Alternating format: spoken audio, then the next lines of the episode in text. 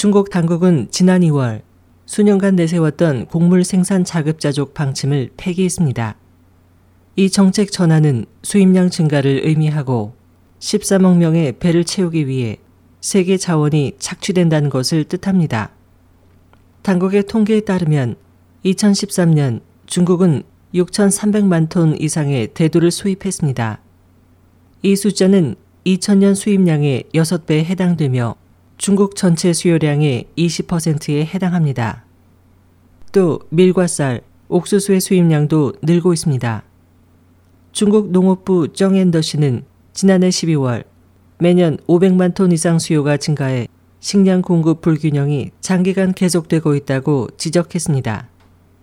세계 농업 사정을 잘 아는 전문가 샤파리 샤마 씨는 중국 수요가 미미하게 증가해도 다른 국가의 수출은 대폭 증가한다고 지적했습니다. 또 곡물 생산에는 토지와 수자원이 필수적이며 그 희생을 다른 국가들이 치러야 한다고 경종을 울렸습니다. 예를 들면 중국 수출 전용 콩나물 생산에는 미국 5만 가구분의 물이 사용되고 있으며 브라질은 중국에 수출할 대두를 위해 대규모 산림 벌채를 실시했습니다. 샤마 씨에 따르면 미국 곡물회의에서는 중국은 2022년까지 1,900만 톤에서 2천만 톤의 옥수수를 수입할 것으로 추정했으며 그 양은 세계 시장의 3분의 1을 차지할 것으로 전망했습니다. 미국 농업부의 최근 발표에 따르면 미국의 식품과 농산물의 최대 수출국은 중국으로 전체 20%를 차지합니다. 지난해 중국의 식량 수입량은 6년 연속 사상 최고를 기록해 대두와 밀, 옥수수에서 267억 달러에 달합니다. 이는 중국이 식량 수출 대국에서 수입 대국으로 전환된 것을 의미합니다. 또 중국은 축산업에서도 정책 전환이 요구되고 있습니다. 축산은 많은 자원이 필요하지만 13억 명을 위한 축산을 유지하려면 중국 국내에서 경작지나 물 부족이 우려되고 있기 때문입니다. 독일에 거주하는 왕죄신 박사는 최근 중국 당국에 의한 대규모 토지 수용이나 생태 파괴, 농업 구조 조정과 자연재해에 의한 손실 또는 경지 오염 등의 문제로 중국의 경작 면적이 계속 줄어들고 있다고 지적했습니다. 왕 박사는 많은 전답이 수용돼 과도하게 개발됐다.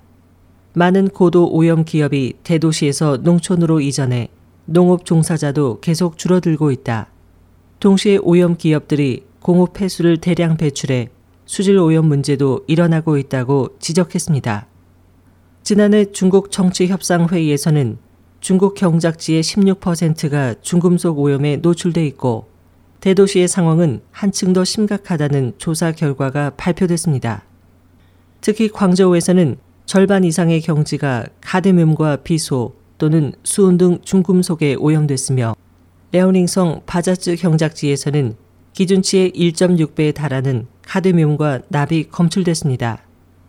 이러한 오염된 곡물을 사료로 이용했을 경우 인체에 대한 영향은 분명치 않지만 좋은 영향을 주지는 않을 것입니다. 국제 농림수산업 연구센터의 젠 샤오핑 씨는 중국의 소득 향상으로 식생활의 다양화와 서양화가 진행돼 2030년 축산물 소비는 2005년 소비량의 1.9배가 될 것으로 예측하면서 중국은 국내 생산량과 수입량을 더해도 식량 수요를 충족시키지 못해 곡물을 대량 소비하는 축산업을 포기해야 할 것이라고 말했습니다. 중국 공정원의 위안 롱핑 원사는 중국의 식량 위기는 피할 수 없고 언제라도 사회 위기를 일으킬 것이라며 식인이나 기아로 헤매는 사람들의 모습, 이런 상황은 언제라도 발생할 가능성이 있고 피할 수 없다고 경고했습니다. SOH 희망지성 곽재현입니다.